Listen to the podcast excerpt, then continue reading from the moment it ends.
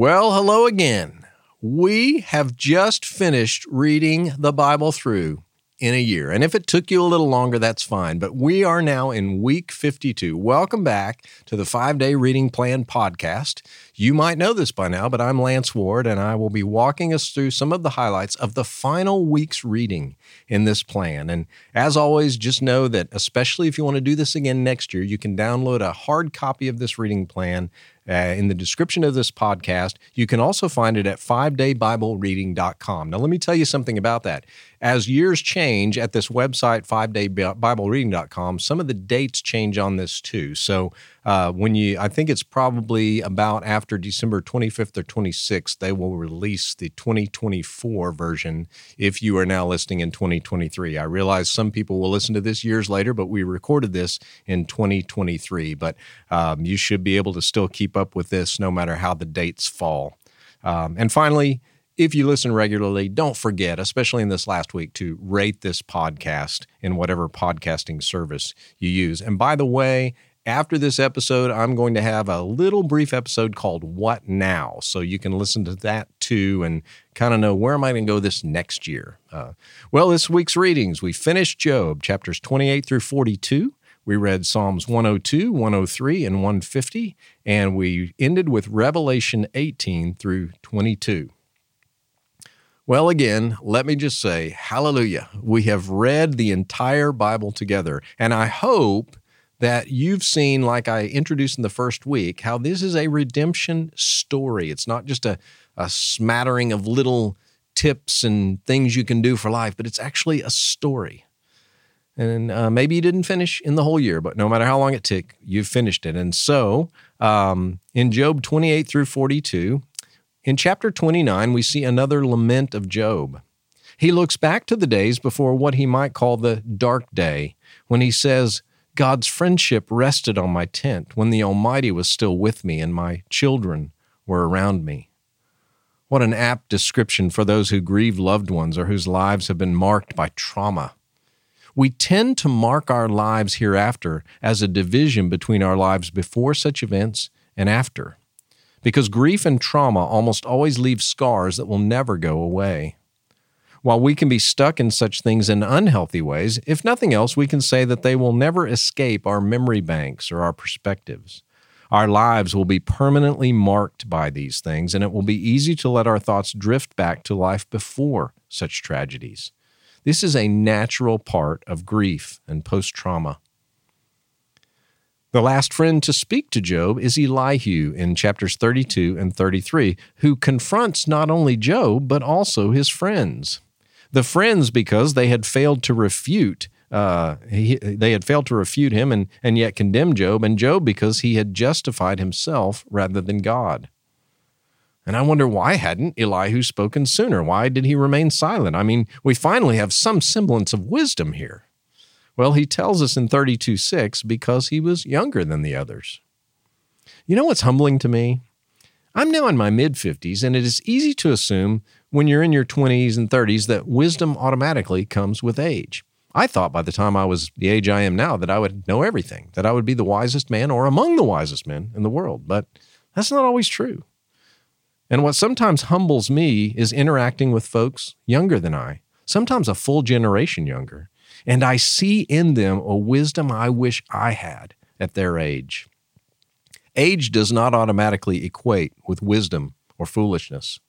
So if you're young, read Job often and seek to rid your life of the simplistic nature modeled by Job's three other friends. Then stay in the Word of God. Keep your mouth shut when you can, that's something I tell myself often, and seek wisdom and understanding. We older folks are counting on you to carry the torch. Well, before God speaks in Job, I noted this time that Job does not respond to Elihu as he had responded to the other friends. Perhaps this younger man has taught the older men a thing or two. The Lord's speech in chapters 38 through 42 may be considered one of the most profound and God exalting passages in all of Scripture. We would be wise to read it often. No matter how long we've lived, or how many experiences we've enjoyed, or how many situations we've been exposed to, What these four chapters tell us is that none of us has even scratched the surface of God's infinite knowledge, power, or wisdom. Tim Keller said, the late Tim Keller said, because of God's infinite majesty and wisdom, we should expect to not understand all his ways. It wouldn't make sense that everything he does would make sense. How could an infinite, beginningless being always manage our lives in a way that makes sense to us? We don't even understand other human beings fully. So, how could we expect to understand everything God does? And so Job finds himself at a loss in chapter 40, verses 4 and 5, as well as the beginning of chapter 42, and thus he repents. Did you notice in the final chapter that the Lord rebuked every friend of Job's except Elihu? And as Job ends, the Lord restores everything back to him and then some. Now, sadly, he would have to wait until glory to see his original ten children, but he would indeed see them again. But for the time being, the Lord rewarded Job with far more than he had before that dark day.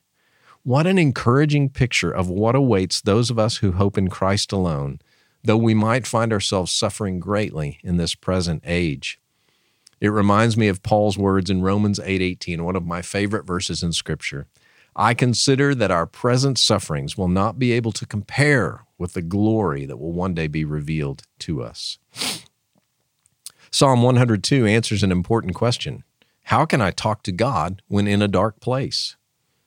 We don't know who the author is, but we see someone issuing a desperate plea in the midst of deep suffering. We see physical and emotional pain. We see the loss of appetite. We see long days and sleepless nights.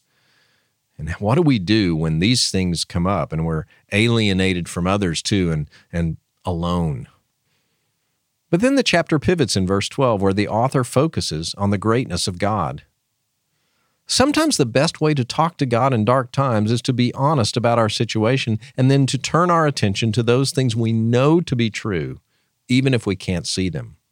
That's exactly what the psalmist does here. What a great lesson. Psalm 103 is oft quoted in a popular psalm, and one thing stuck out to me on this go round. Verse 10 he has not dealt with us as our sins deserve, or repaid us according to our iniquities. What an appropriate thought if you are finishing this plan in December and looking back on the previous year. Maybe it is a good exercise at the end of one year and the beginning of another to have this frame of mind where we might say, Lord, you did not treat me as my sins deserved this past year. You have been more merciful than just when it comes to my track record. I thank you for this, and though I want my life to be characterized by less sin and more righteousness, I trust that your faithfulness will continue next year, even when I mess up. All we do when we say such things to ourselves is to do what we need to do to keep proclaiming the good news and the goodness of God to our own hearts. And after doing so, we can turn our hearts to Psalm 150 finishing this reading plan in this year with what the Lord deserves eternal and enthusiastic praise. He is good, and He is good all the time. Speaking of His goodness, we finally turn our attention to the last five chapters of Revelation, where God judges and rids the universe of all that has gone wrong and brings full restoration, redemption, and peace to all those who have trusted Him. The judgment of God sometimes gets a bad rap. In fact, we may hear people say something like, I believe in a God of love, not a God of judgment. But Revelation may prompt us to ask this question Does it have to be one or the other? Would not a loving God also judge and condemn all that is wrong with the universe? Is it not loving for our great God to rid creation of all that defaces it and seeks to ruin it, and then restore things to the way they were meant to be? That's the picture I think we're seeing in the final chapters of Revelation. Everything that is wrong, sin, unrepentant sinners, Satan himself, and even our final enemy, death, they are all cast into a lake of fire like the ring of Mordor. And only after that can all creation be restored. And that's why I say that the Bible is not just an instruction manual, it is a redemption story. It started in a peaceful garden alongside a river where sin had not yet come and there was access to the tree of life. Then the fall radically shifted everything. But in the midst of this great story, a perfect man arrives. He agonizes in a garden of unrest where there is no peace, only sweating great drops of blood just before he is betrayed by someone close to him. The next day, he hangs on a tree of death. But this is not a messianic ministry gone wrong. No, it is the ticket to how things in this age will end and a new age will begin. One with no more tears, no more uncertainties, no more sorrow, and no more death. And there we will be, in a city where there is a river and trees, even a tree of life from which we will all eat and live forever, away from sin and death and the tempter, and with the Lord. There will be no serpent only a Lamb on the throne, whose light dispenses with the need of any sun, for he will be our light and our guide, our shepherd, our reward, and our friend. And as we take in such wonder, let's close our time with one other prominent theme from Revelation forever and ever. A phrase found at least 11 times, including one last time in chapter 22, where it says, No longer will there be anything accursed, but the throne of God and of the Lamb will be in the city and his servants will worship him. They will see his face, and his name will be on their foreheads. And night will be no more. They will need no light of lamp or sun, for the Lord God will be their light, and they will reign forever and.